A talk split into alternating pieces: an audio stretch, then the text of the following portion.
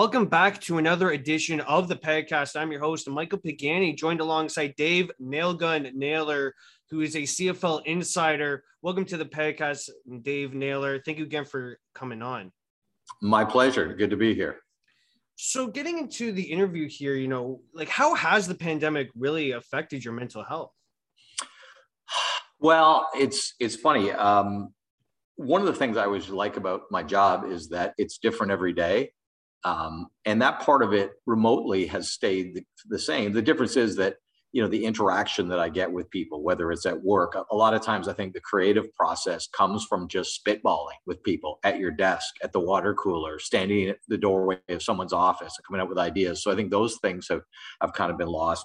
One of the reasons that I got into sports journalism even at the very beginning was, I love to travel. I don't want to be one of these guys who's on the road 200 days a year. But, you know, 10 trips a year is kind of about what I like to do. I like the kind of feeling of being in a new city or, you know, something like that. I haven't been anywhere since the NFL Combine in Indianapolis in February 2020. So that part has definitely been affected. And I think, you know, it's put more of a premium on just kind of developing ideas off of things, you know, which is, I think we're in a world where we kind of are more driven by idea journalism than we are by necessarily just covering what's happening. But I think throughout, especially while the CFL wasn't playing and, you know, we're following, you know, Canadian college players or Canadians in the NFL, it really put more of a premium on, you know, how do we, what ideas can we come up with, you know, and how can we be more creative than maybe we've had to be in the past because of all of that. So I actually don't feel like I've been, you know, at a loss of things to do since the big pandemic began. I mean, people may be surprised to hear me say that given, you know, the year off. Let me just let a dog outside. One second. Sure. Go ahead. Maybe people surprised to hear that, but I think it was a different pace of work. Like I wasn't working to a daily deadline or waiting for breaking news as often.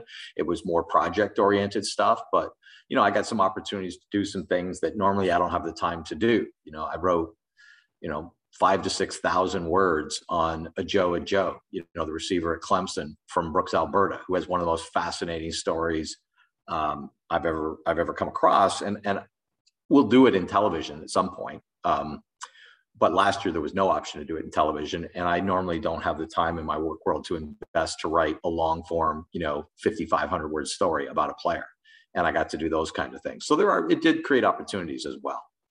How heartbreaking was it for you to be informed by, you know, the decision of the government when they wouldn't get spending, or they wouldn't, you know, the CFL wouldn't receive extra spending for their league? It wasn't really heartbreaking to me at all, to be honest. It's a decision that I kind of supported. Your screen is frozen. Is mine? Are you all right? No, I'm good. Good. Okay, you're frozen for me, but as long as I'm good. No, it was a decision I supported. You know, I don't necessarily believe that the government's role is to subsidize professional sports, you know, even in a pandemic. And I know there are all kinds of comparisons we could make. You know, the National Arts Center got a big handout, and how is that different than the Canadian Football League? But I've always believed that professional sports is a bit of a luxury in society. And even though it creates employment and stimulates some business, although it's not as much as people like to say, I think it's not a necessity in society. You know, I love it. It's been my career work, but it's a distraction. You know, that's what it really is. It's entertainment. And I don't necessarily have a problem with it not being on the government's list of priorities. And I also thought that, you know, the CFL is a league with a lot fewer resources than, say, you know, the NFL or certainly the upper levels of NCAA college football. And I thought, you know, why not let them go first? Let the NFL and college football try this with their immense amounts of money that they can throw at these problems, and let's go to school on that. So I was actually one of the people who, you know, probably few people in the media that thought they shouldn't play last year. And I know, and one of the reasons it was given for people why they should play is, oh my God, if they don't play for a year, what's going to happen to the Canadian Football League? Well, last I checked, our ratings are up 11%. You know, and I know attendance is down in some places, but it's really hard to use attendance as a gauge right now because there's so many reasons why people might not go to a game, plus the restricted crowds in other places. But if you look at television audiences, which, you know, there's no obstacles to that, the audiences are up. So I never believed in the, you know, out of sight, out of mind theory. So I didn't feel there was that pressure to play for the league last year. I thought, you know what, stand down, go to school on the other leagues and come back in the summer of 2021. You know, with you know, the margin for error in the Canadian Football League is thinner. I thought if they tried to do it last fall without vaccinations, that there was a pretty good chance they might not get through a season. And I thought that would be worse than not playing at all. A really good follow on Twitter that I've been keeping up to date with, like the audience that you mentioned, is Adam Seaborn. He's a great follow for Twitter. He's been basically tweeting out all the audience like statistics on the CFL this season. And personally, like, I, you know, me with my Ticats hat on, I love the CFL, and it's great to see them back playing. And I think one of the reasons why we are seeing such a rise in audience viewership is because of the return to the season. Yeah, I mean, the only other experiment really we had in our lives to see what would be comparable was 2004-05 when the NHL didn't play. And there were a lot of people at that time that were screaming, oh my God, they're not playing, you know, you can't just go back, you know, it's out of sight, out of mind. And I was probably one of them who was saying that, you know, was saying, you know, you can't just disappear for a year from your product. Well, I was also covering the NHL when it came back in the fall of 2005. And I mean, the appetite was pent up, right? The enthusiasm was massive. So I kept thinking of that when the CFL was away, saying, okay, what's more likely to happen here? Out of sight, out of mind, or absence makes the heart grow fonder?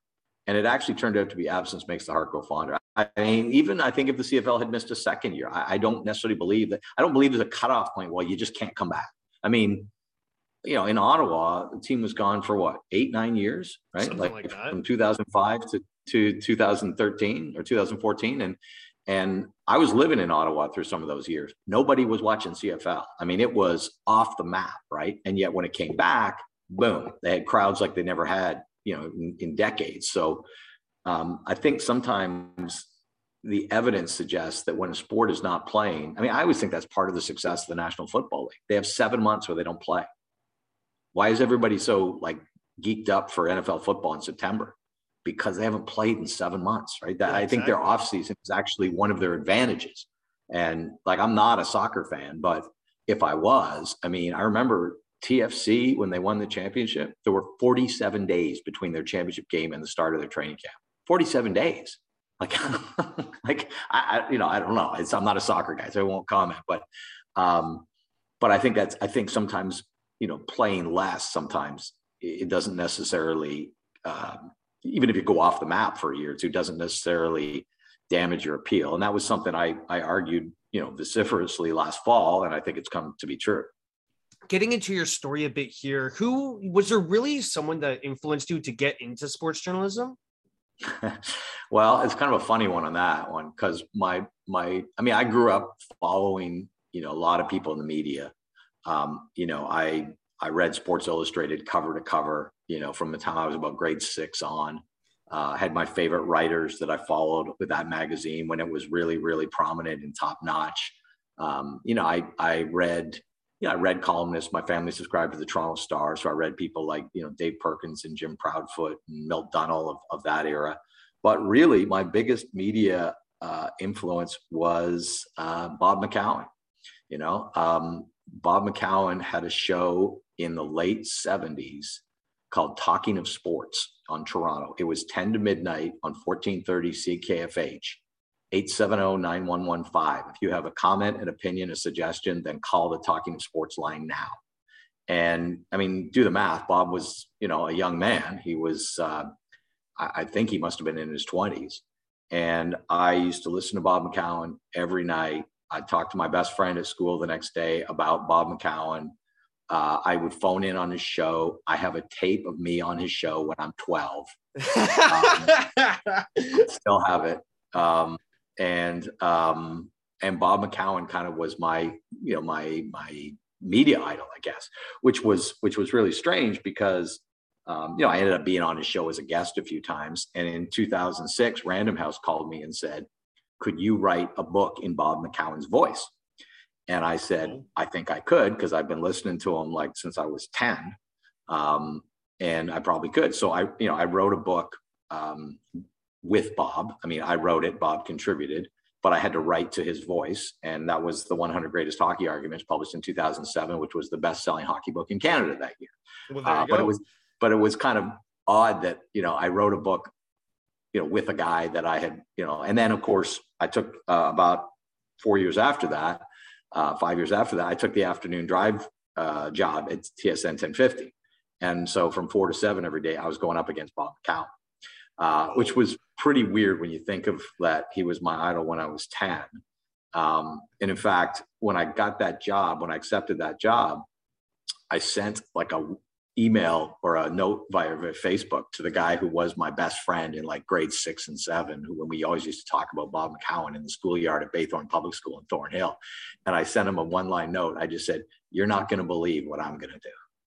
And there you go. I am going to host the show 4 to 7 every day up against Bob McCown, which is unbelievable because we were kids in grade 6, right, who just listened to him. And so sometimes your life takes really, and my parents could kind of appreciate the weirdness of that, right? Because they remember me as, this obsessed Bob kid, with Bob McCown. And then all of a sudden, like I would say, to my mom, I say, "Isn't this weird, Mom? Like, can you believe this?" And so it was great. I went up against Bob for 3 years. I lost, like everybody else does, or had up to that point in time.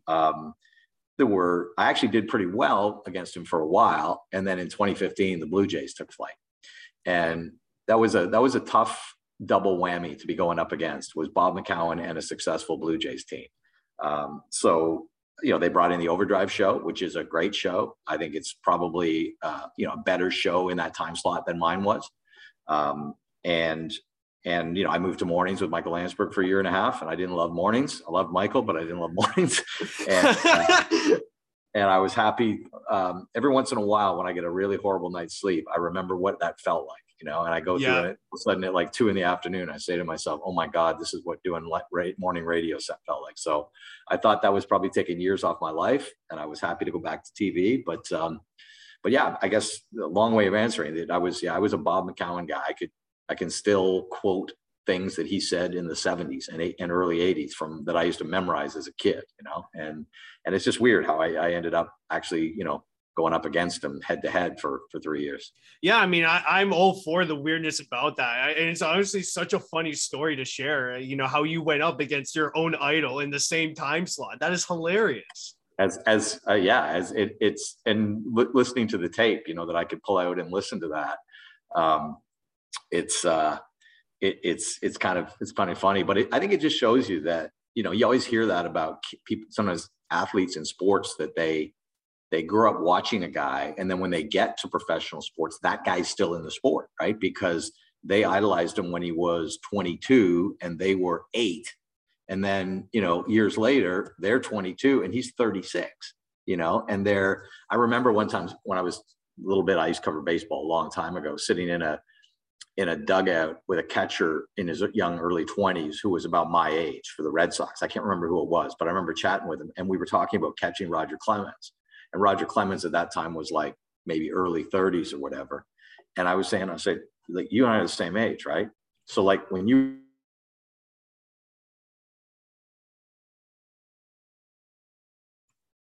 were like 15, Roger Clemens was a thing."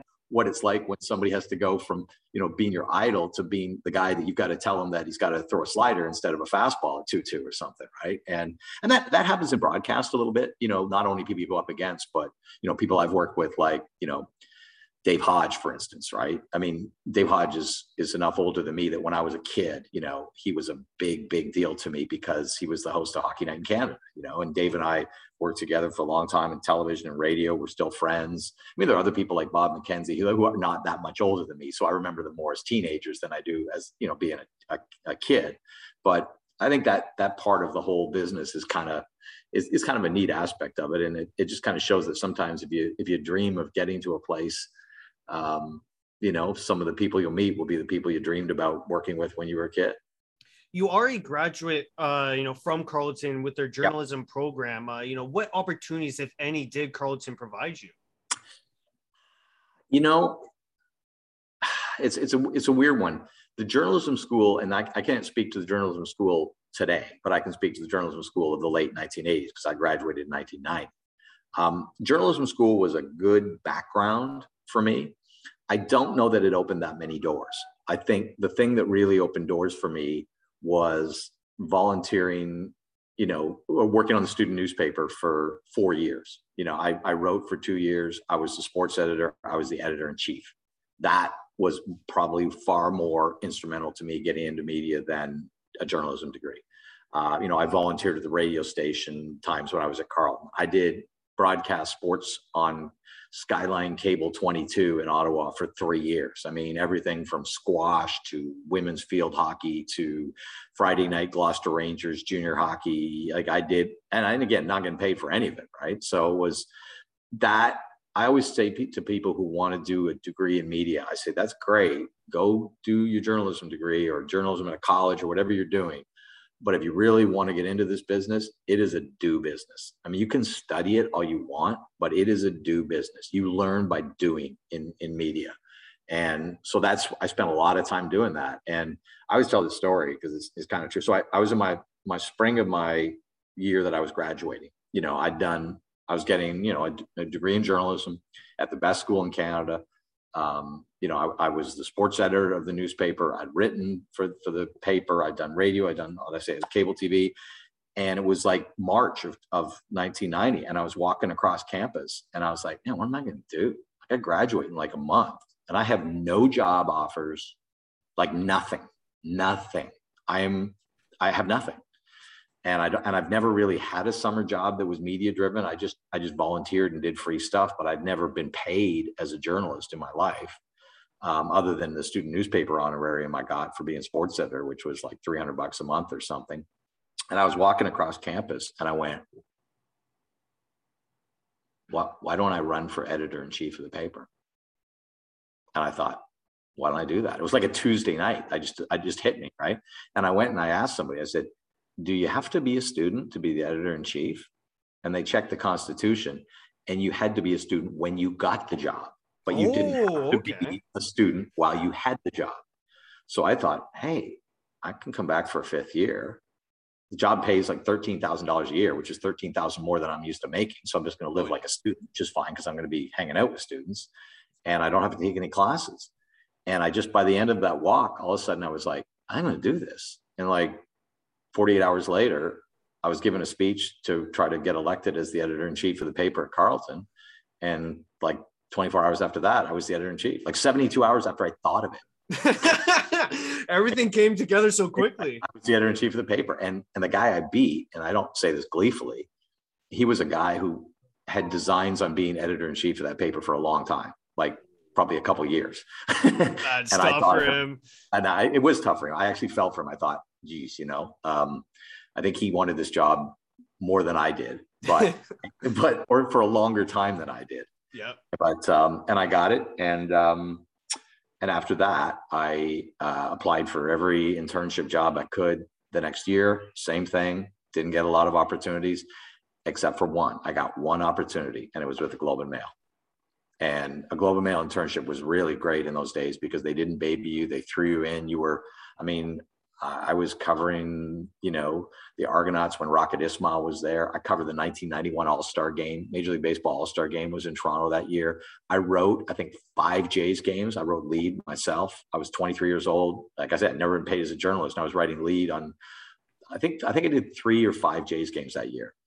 You know, so just pick up the paper the next day and see your name under a headline writing about, you know, a first place Blue Jays team was pretty amazing. I covered the American League Championship Series that year. I had an unbelievable experience, and that really changed everything for me because it was kind of like pounding at a door, doing everything you can to try to break that door down, coming up with this idea to be editor in chief of the paper, putting in another year, and then, you know, my opportunity came. But like most desirable jobs in the world, you need a combination of talent, perseverance, and luck. You know, and I don't know why I had a lot of perseverance.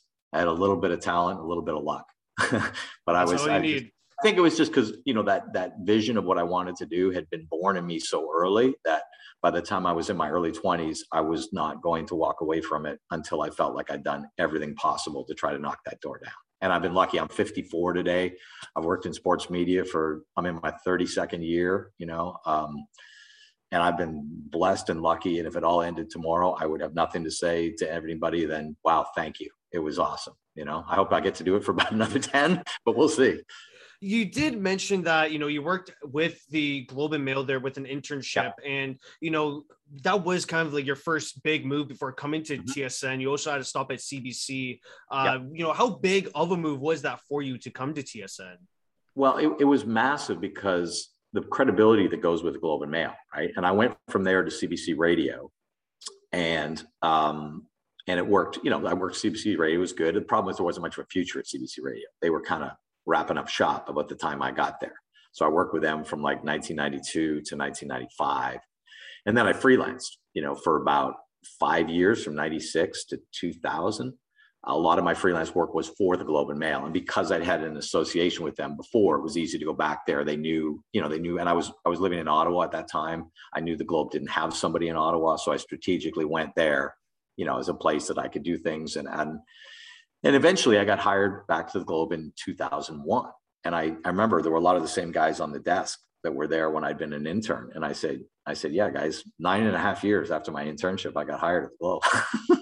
I could have gone and become a brain surgeon at 9.5 years. Yeah, exactly. But that's when I say about perseverance, that's what it takes, right? Yep. Like I lived 4 years without a job, like without a job. And it turned out to be the greatest gift I ever had professionally, because as a freelance journalist, if you can't come up with ideas and be efficient, you can't stay in that business. I mean, it is every day is what am I going to pitch? What's my idea? How can I turn this around? And I did it working in television, writing long form, writing news, doing radio, and writing freelance for Globe and Mail. I wrote a junior hockey column for them. So it was freelancing is really, really hard, but it is the greatest education and training you get. Because, you know, it's like every day is a performance review. So what happened was when I finally got hired back to the Globe full-time in 2000, then I started getting invited to be on TSN because it was Dave Naylor, Globe and Mail, right? The credibility was right on the screen.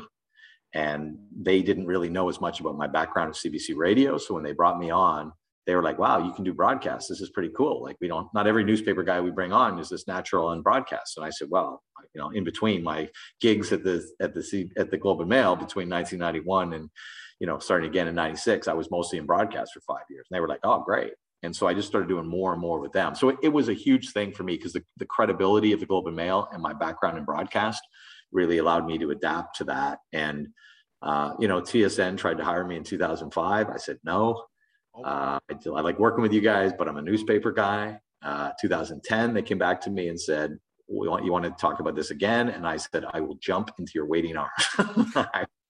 And two things really changed for me in those 5 years. One was the newspaper business got a lot tougher, you know, a lot tighter, a lot. You could see it was a shrinking business and concerned for its future. And I just learned more about TSN. I mean, when I got hired, I got offered to hire there originally in 2005, I didn't know it as well. By 2010, I knew it. I knew the people. I knew the place. I would say, if I was to be honest, and I will be, I was a bit of a newspaper snob when it came looking at TV guys sometimes, you know, and it goes back to the days where it's not like this anymore, but it used to be in television sports. If you were a newspaper guy, you did your story, you broke a story, you wrote something, and then the next day you would watch the TV guy go and read your story and then go do a TV version, right? And we always felt like TV guys were always a day late, just chasing our story. So we always kind of had this snobby attitude about TV guys. But TV started to change, right? They started saying, well, instead of chasing Bob McKenzie's stories, why don't we just hire Bob McKenzie? And that's what they did, you know? Instead of chasing Dave Naylor's story from the Globe and Mail yesterday, why don't we just hire Dave Naylor and have him break stories for us? So the mentality in television, at least the network level, really changed. And they wanted to be up front. And that's why, you know, so many of the people they end up hiring, you know, even at the Globe, at TSN now, you look at people like myself, like Bob McKenzie, Mark Masters, Matthew Shinetti, they're all converted newspaper guys, right? And the same thing in the US, you can see that trend happen as well. So I had to get over my snobbery about newspapers being superior intellectually and, you know, news-wise to TV. And I've learned to love TV and love TSN. I mean, it's professionally the greatest move I ever made. And I'm not just saying that because they pay me and I represent them. I always jokingly say I am TSN's happiest employee. I get out of the parking lot every day at Channel 9 Court when I used to go to work. I work from home now, but I go to Channel 9 court every day. I get out of the car and I kiss the pavement before I go in. I am deeply grateful to the way TSN allows me to do my job and the journalism that they stand up for. And I understand, I play a journalistic role in a sports entertainment business. I'm not a pure journalist, maybe like, some people are where it's all about, just kind of, the importance for social fabric. My journalism is more storytelling. It's not, I'm not changing the world with what I do. It's mostly from the sport entertainment business, which we could all live without if we had to. But I appreciate having a storytelling role, whether that's something that's happening today or whether I get to write about 5,000-word story. I love to tell stories. I love when sports intersects with life, and I love especially to tell those stories. And TSN, gives me a great opportunity to do this. And how come you wanted to specialize in the CFL? Well, it's a weird thing, actually. And every once in a while, people meet me and say, like people who meet me, from high school, people I see, I haven't seen in 20, 30 years, right? And they'll say, man, you're a football guy on TV. What you were a baseball guy. And I was a baseball guy. I was a nutter. Baseball to me was the world. In fact, I just moved in May and I found baseball, columns that I hand wrote with a pen during the 80s, on the Jays. I used to go to games I remember going in Cleveland where there's no fans and sitting in the right field bleachers with a tape recorder and broadcasting the game into a tape recorder. I was a baseball guy. All I wanted to do was baseball, which was weird because my first opportunity with the Globe and Mail was primarily around baseball in 1991. And a couple of things changed in that. One is you realize that baseball is a hard sport on your life. They play every day. Yep. And spring training starts on February 23rd, and the World Series is October 31st or whatever. It's a long, long season, and it's every single day. And that's one of the reasons I started looking at it as and your summer is completely gone, doing baseball every day. So I looked at it, and one of the things, like I said, I don't think baseball is the most life-friendly sport to cover. I think I could have a great time covering, but I'm not sure how much else of life I'd get to really experience and live. So that was one reason I kind of went away from baseball. And, in the CFL, I'd always had an affinity for it, right? I'm 54, so I'm kind of the last generation of people that grew up in Southern Ontario when it was a real thing. And I mean, real thing. I mean, it was part of the mainstream conversation. It's a real thing, obviously.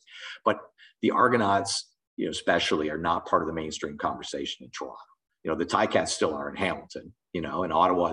But in Toronto, I grew up in Thornhill. The Argonauts were, right up there with everything else. And when the Argonauts won the Grey Cup in 1983, I was 16. So, at that rate in that sweet spot where that was a big deal, the parade in Toronto, I remember it. And I always felt like the Canadian Football League just had certain values that I identified with. I appreciated the Canadians in the game. I appreciated the fact that there were great college players that didn't get a chance to the NFL. I was actually more attracted to the CFL by that than I was the Canadians. I like guys that I watched in NCAA football last fall that didn't go to the NFL, but I could follow them in the Canadian Football League. And I've always thought we should promote that aspect of it. We sometimes trip over ourselves to tell the stories about Canadians, but there's a lot of really good guys that come out of U.S. colleges that don't play in the NFL. So that was kind of my interest. And then I guess the other thing was, it was always like a bit of a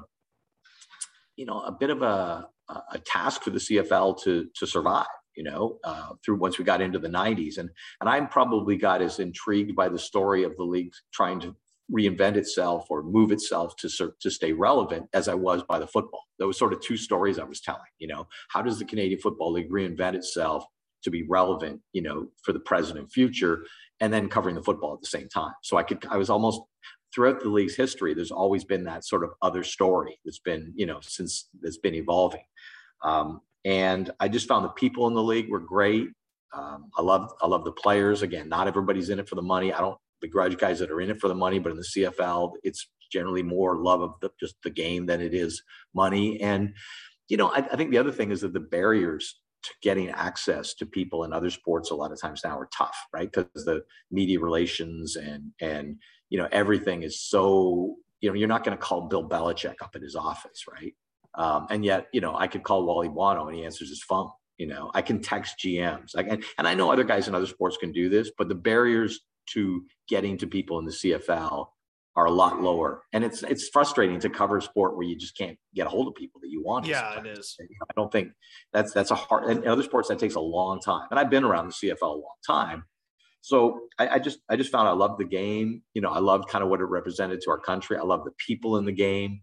And I found I was able to have a life doing it as well, you know, because CFL plays a long season from June to November, but they play, you know, 4 games a week, you know, and I'm not really as much, my job is not so much covering games. It's more keeping people interested between the games. Like my job happens from Sunday to Thursday, and then the games happen, and I'm on the broadcast sometime, but that's not my primary thing. Mine is writing for our website, right? Writing on Twitter, being on SportsCenter, you know, doing features. That's my job, is almost, you know, keep ways to create content to keep people engaged and following the Canadian Football League, not so much, you know, on the game broadcasts themselves. And that kind of fit my niche as well, because I'm a storyteller. So I know a lot about football. You know, I understand, you know, through osmosis, not so much the X's and O's of the game, but the culture of the game, where the players come from, who ends up in the CFL and why, who can get back to the National Football League, you know, the paths for Canadian players, whether it's in Canada or in college. So I've become very knowledgeable about the sport of football, not so much the X's and O's, but the business and the culture of football in North America, which, you know, it's the #1 sport in North America. You know, it's not even close, you know, and the NFL is #1 in the US, college football is #2. In Canada, you know, the CFL is behind the National Hockey League, obviously. But, you know, you look at our television rate. I always shock people in Toronto when they don't understand kind of how big the league is in the country. You know, and people are like, well, I said, well, CFL games, you know, like outdraw Raptors, like on regular season games. And they'll be like, what? Yeah. You know, like it's like a regular season Raptors game doesn't do more than the CFL. I always tell the story. I swear to God, this is true, because this is like my line that I'll give to shock people. Is that about 5 years ago, the Raptors were in a first-round playoff series against the Indiana Pacers. Might have been a second-round playoff series. Can't remember. It was an early first or second round against that. It's a pretty big deal. NBA playoffs, Raptors and Pacers.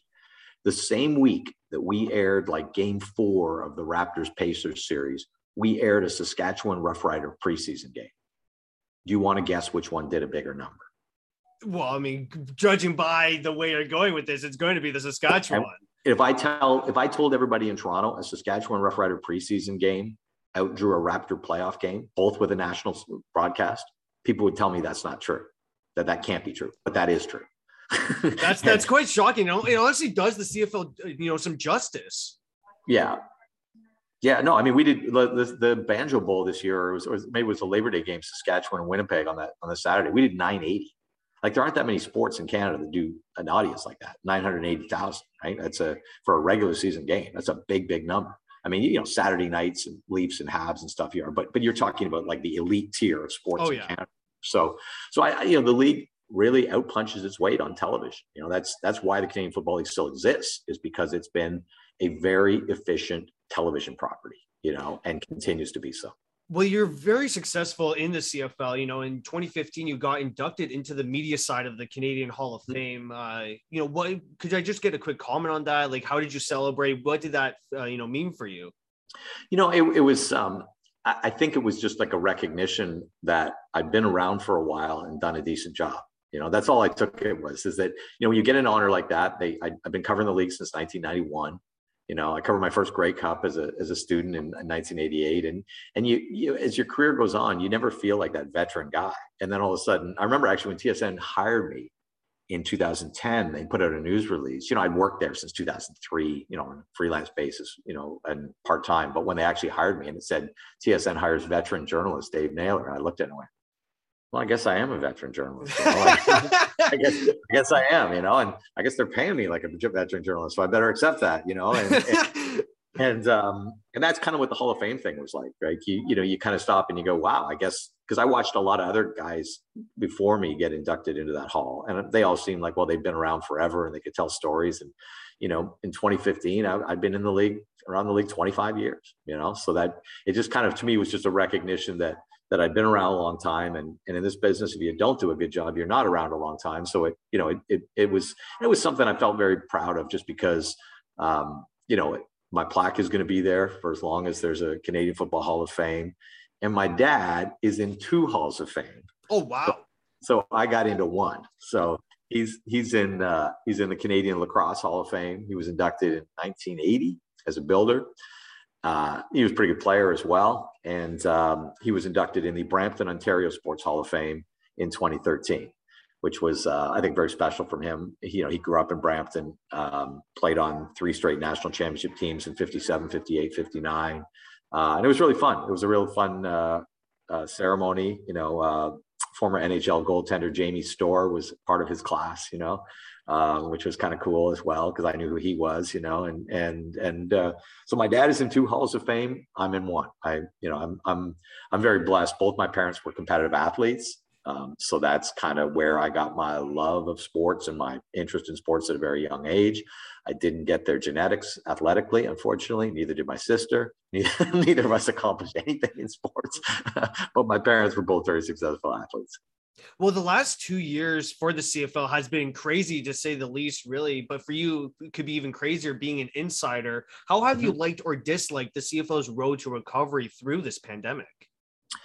I mean, I found it frustrating sometimes just because I think the league hasn't been able to share everything that they want to share. I mean, I think when you're dealing with government and you're dealing with business and you're dealing with different scenarios and that are going to affect sponsors or television networks, the nature of it is that you have to keep everything in house because you really don't know what's going to happen.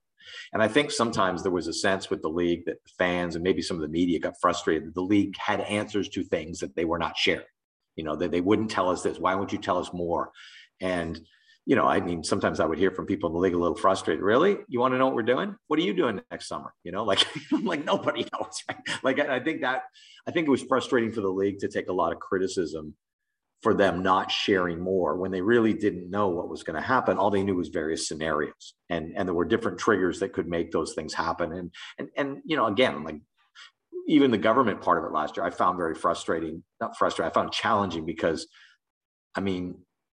there would be a meeting and I didn't know how meaningful the meeting was, or they were talking to this person, how much it was. I said to somebody at one point, covering this, like CFL trying to play in the pandemic, meeting with government. It's like if I was covering a CFL season and I had no schedule or no standings. I went to a game and it's Edmonton playing Calgary, but I don't know what the standings are. And I don't know whether this is the 10th game of the schedule or the 15th. That's kind of what covering the government CFL stuff was like, where there were all these kind of events or conversations that were happening, but you really didn't know whether this was the 5th conversation they'd had with these people or the 5th department they'd met with, or what the deadline was. And it was, I thought that was stressful for, I think, everybody in the league. I think it was frustrating for fans and us in the media. I've been people on Twitter sometimes suggesting that, we were in cahoots with trying to cover up what was really going on and stuff like this. And I was just like, look, I don't have to tell you. We're just reporting. We're just sending out information that we receive. Well, yeah. Even with the whole XFL thing in the spring, right? Like I was never championing the XFL cause, but I thought they should go down the road and see what it is. Like should the CFL have merged with the XFL and done a deal? I don't know, but I can't tell you that until I know what that deal is and what it involves, right? And given the state of the CFL, I was very bullish on them, like play that out, go down that road, see where that goes. And, people think, wow, Maple Leaf Sports Entertainment is telling you what to say on this. Like I never had a conversation with anybody at Maple Leaf Sports Entertainment about this, right? I just didn't. They were very bullish on it. We knew that from, the reporting we did. I was very bullish, not on them necessarily doing it, but on them exploring it. And, that got a lot of blowback and criticism, but I'm pretty comfortable knowing that, any of the conspiracy theories about, the league or Maple Leaf Sports Entertainment telling me what to say, was never a part of it. People could disagree with my opinions on things. That was fine. I'm happy the league is playing. I hope this is sustainable. I have some concerns about, what the actual economics are of playing this season and how that might add up after the season. But whether you agree with me or not, my heart and mind is always, in what's in the best interest of the Canadian Football League or professional football in Canada for the long term. Where were you when you heard that the 4 major sport leagues were going to be shutting down? You know what? I was in Mexico on vacation on that March the 13th. 13th, yeah. Yeah, that was the Friday. Yeah, it was the Wednesday night when the NBA shut. Yeah, it was. It was the Wednesday night that the NBA shut down. Hockey, I think, played that night, and then did. And I was slated to go home to Mexico the next day. And I remember being there thinking, you know, obviously I'm in vacation in Mexico, coronavirus is in the news. So I'm a little bit kind of like, is it, how bad is this going to get? Like, should I be nervous or be going home? And it was kind of like there, right? Yeah, it was. Well, I was sitting there. I remember looking at my phone. I'm eating like tacos in a restaurant. I'm looking at my phone, NBA cancel, suspend schedule. And I'm like, okay, this just stopped being fun. You know what I mean? And I remember looking, I was with my parents and my son, and I looked at them and I said, the NBA suspended the season. Right. And that was the night that I think the US stopped all flights from Europe. And so I went home and I'd been talking to our guys back, you know, in the office while I was in Mexico. They're like, yeah, it looks like we're not going to fly Farhan Lalji in for the combine. It's just going to be you know, like in Toronto and that. And I was like, every day I talked to them was like something else wasn't happening. And I'd gone to a meeting on March the 5th at TSN, the last meeting I had at TSN, and presented a whole bunch of stuff that we were going to do in April in Oklahoma. We were going to do some stuff on Chuba Hubbard. We were going to do some stuff on Alomar. And, you know, every once in a while I go to the sort of big weekly meeting and present what I'm doing, you know, so that everyone has a sense. Obviously that did not happen. And yeah, that's where I was. And I flew home the next day. And I thought it's probably a good time to be going home. And, you know, from that point on, yeah, everything got different. What did you hear from the players' side of the whole discussions that were ongoing between the league, the government, and I guess, you know, the players during that cancellation of the 2020 season? Well, what I heard from the players was, excuse me one second here. What I heard from the players was just frustration that they didn't know more about what was going on. Right. And that they felt like in the dark, and there was a real kind of cold war that developed early on between the players and the league, because the Players Association had said, well, if you're suspending the season, then our players should have free agency. Any guys that want to go to the NFL should be allowed to step out of the contracts and do whatever they want. Now, that's a very small number of players, especially after you've already gone through an off season where certain players were eligible to do that. The only ones who weren't, I mean, I think there were like a very small number of players that did that, but the league saw that as being opportunism, right? Like, well, wait a minute, we're in a crisis here. And you guys are saying, well, hey, there's an opportunity for us. We can get out of our contracts, go to the NFL. Like, wait a minute. Like we need everybody focused on making this league survive, not saying, you know, so the league got very upset about that.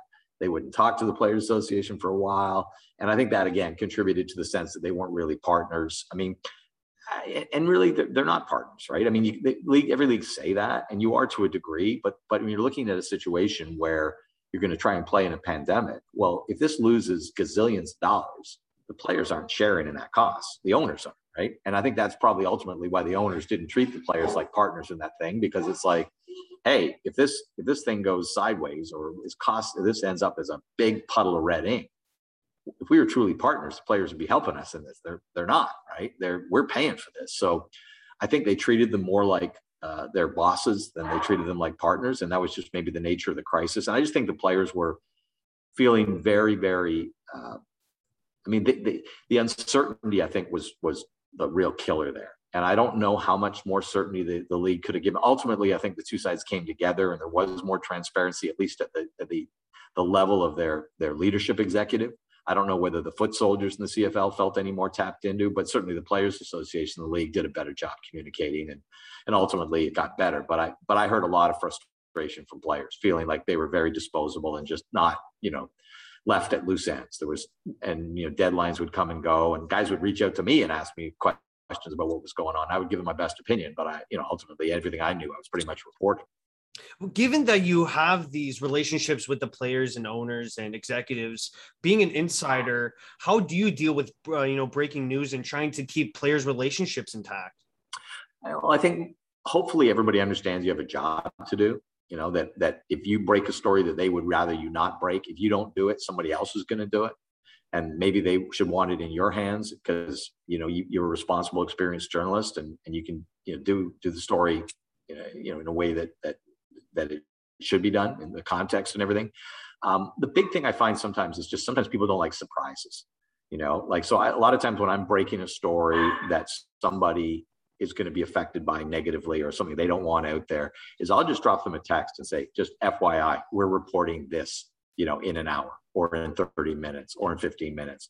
And sometimes that's just that acknowledgement. People then understand you have to do your job. They're not mad at you for doing your job. They appreciate the notion that you gave them a heads up so they're not blindsided by something. Yeah. And that's kind of the way you do it, because you never want to come across as being, the agent for the Players Association or the agent for the owners or the agent for the league office or any of that, right? And obviously we have different relationships we have to manage. You're trying to be fair to everybody and be transparent as you can with everybody, So that's kind of the way I try and do it, is just, understand that sometimes people are not going to like what you report. There are certainly stories we've reported. I'm trying to think which one it was. Oh, I know one. When it came out, excuse me, the dog is calling me here. No worries. When there was one where the players were, the league was going to ask the players to take a haircut for any game that was played with no fans. Remember that one? Yeah, I do. We broke that one. And I remember talking to somebody at the Players Association the next day, and they were upset that story had come out, and they said, "You just made our job a lot harder." Like, because all our guys, like, the players felt like we missed the season. We've already taken a pay cut. We don't know if we're playing this year. And then I break a story that says they may be asked to take an extra 20% off for any games without fans. And of course, the reaction from the players is like, "Screw that!" Right? Like, they're, and then they're mad at their executive because, "What are you guys talking about this for? No way!" And I had some people at the top of the executive say to me, like, that story did not do us any favors. And I said, "But guys, like, it's true, right?" And like, that's what the league brought up. And if I don't do it, somebody else is doing it. And, by the end of a conversation, they may start with you very angrily, but by the end of it, they generally come around, right? Because they understand everybody's got a job to do. Sometimes your job doesn't dovetail with their interests in terms of information that gets out there. But if you give them a heads up, and we, on that one, I believe we definitely gave them a heads up. I remember we gave them a heads up and said, "Hey, we're going to report this," just so that they had some time to, not, again, people don't like being blindsided. Yeah, exactly. So, you do that measure of respect, and you follow it up with phone calls the next day, and you try to keep the relationship going, and if you get anything wrong, then you're accountable. That's the other part of it, and I have got stuff wrong. That happens to the best journalists in the world. And when that adversely affects people, you take that seriously. Amid all the, excitement to return back to playing, I think the news of the expansion Atlantic team kind of got lost, maybe because it was the pandemic and, just getting back on the field. Is the CFL still looking into expanding into, a franchise over there? I think it's kind of like back burner territory. There's so many things that have to stabilize in the league first. I mean, we got to prove that this league is economically viable in the current circumstances. And I think, there's going to be some accounting done at the end of this year that may show some cracks in that, right? I think you want to make sure every owner that you have in this league is still committed fully into what is still an uncertain future. And I think once you get to those kind of things, then you can kind of revisit where you are. I think ultimately, it's not a priority in Atlantic Canada right now. They kind of hit the pause button. There was a lot of legwork that went into it. Can you pick that up? But I don't see that as something that's going to be active, for at least the next couple of years. I just think there's so many questions around the league and its stability right now that. And I don't know what how the priorities may have shifted for regional government in Halifax as well, or the provincial government, right? They haven't been the worst area hit in COVID, but do they have other costs? Or maybe they want an infrastructure project where they want to see people put to work, in a stadium. I just think it's so many unknowns. Business deals don't thrive in uncertain environments. And this is a very uncertain environment for the CFL. So I think this is something that's going to have to wait till things stabilize. Well, given all the issues that the CFL has had, with the pandemic, that's obviously causing economic issues. But, like all the other leagues throughout their years and their seasons, they've dealt with COVID issues. This year, we've seen that the CFL has a COVID issue with the Edmonton Elks. Can I just get your thoughts on that whole situation? Well, I think, the CFL was hoping to get through for a year without that. And I think maybe there may have been some sense that, when you've got players that are vaccinated to the degree that they are, that you're past it. But we learned that that's not the case, right? I mean, there were a lot of the guys some of them were guys that had full vaccination, and of course then we had the incident with the one player who had lied to his team about being vaccinated, and it's a little unclear kind of about what role he may have played in the outbreak, but they came down very hard on him. I mean, he was released, and then the league banned him, any team from signing the rest of the year because he was a good enough player that if they'd been forced to release him without that, he would have been just playing for somebody else. So it's like a double punishment for the team.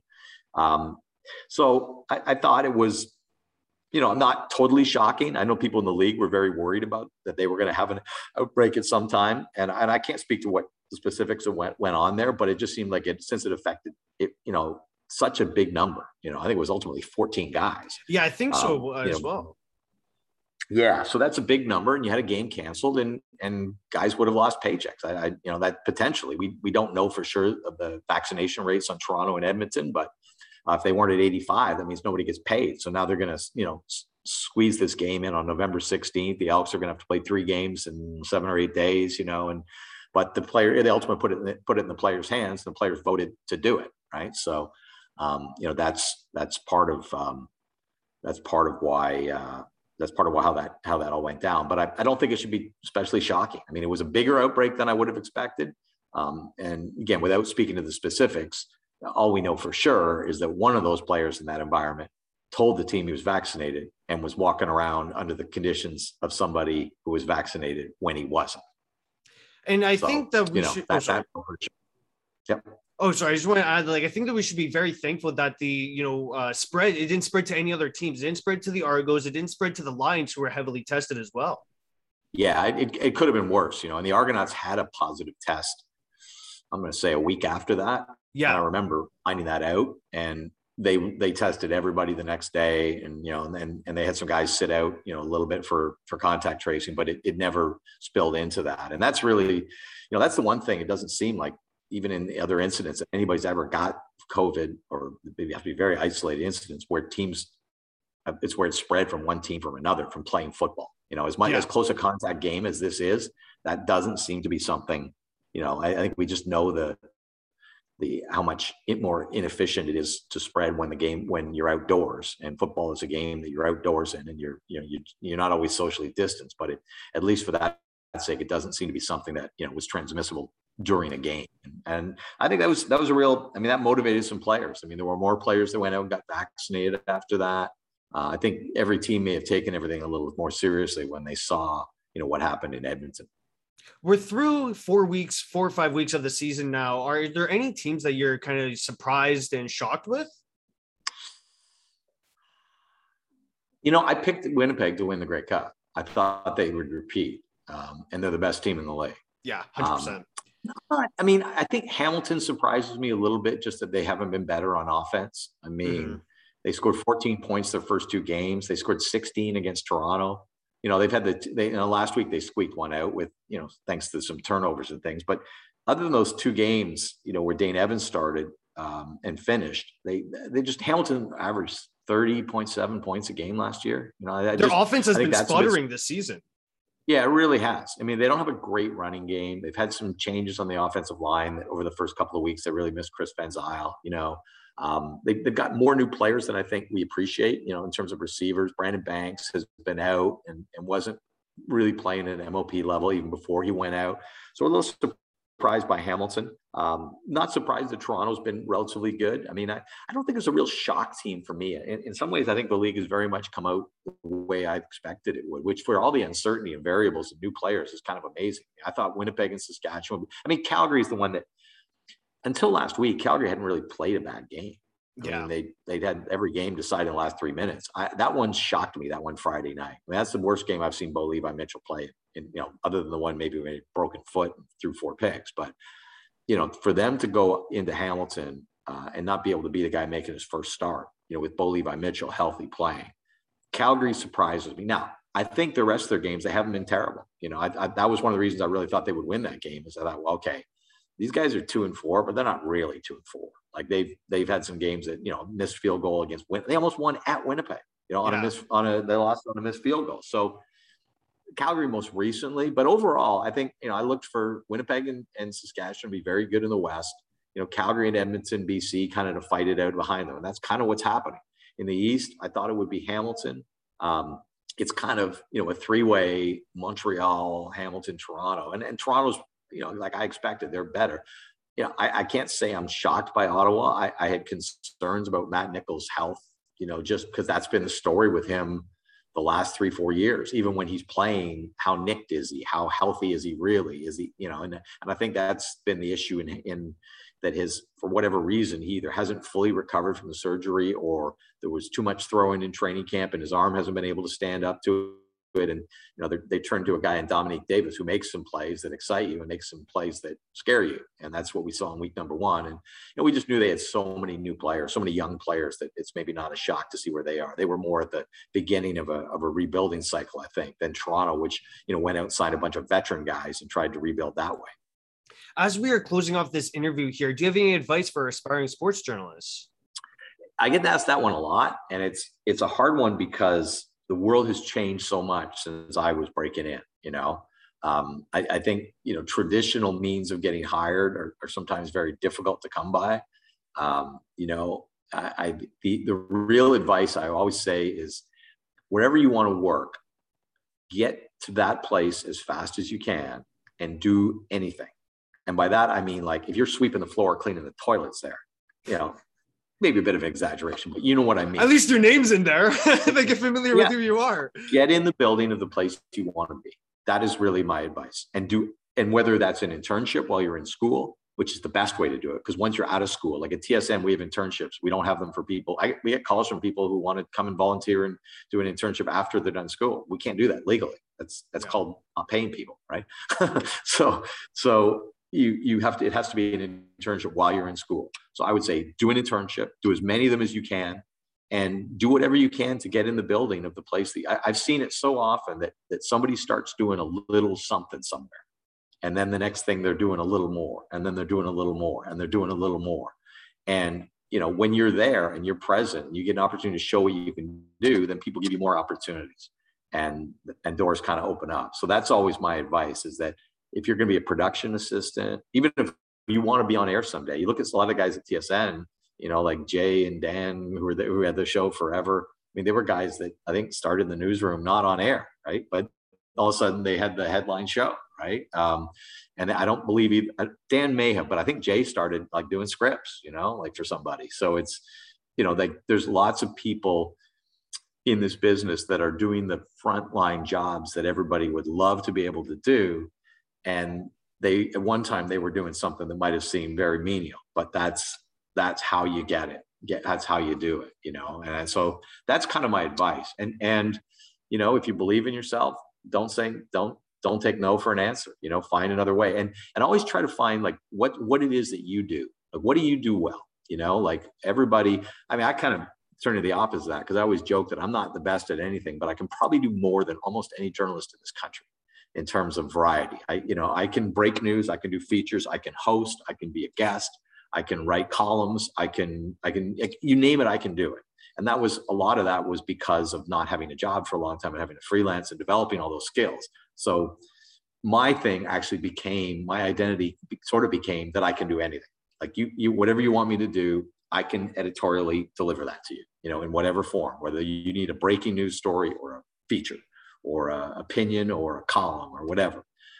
So what is it that you do? Is whether it's a particular area in a sport that you know, or the type of stories you like to tell, or the contacts you've got that you're going to try and bring, or whether you're an opinion guy, or whether you're going to interview people like on a podcast like this, right? And just do. Like I said to you before about being in school. Being in school was great. But the thing that makes you noticeable, it makes you better in this business, it is a do business. So, you know, take your shot and do exactly the kind of thing that you're doing right now. Well, I'd like to thank again, Dave Neal, for coming on the podcast. Thank you again, Dave. My pleasure. Hey, it's an honor to be a guest, and good luck with everything.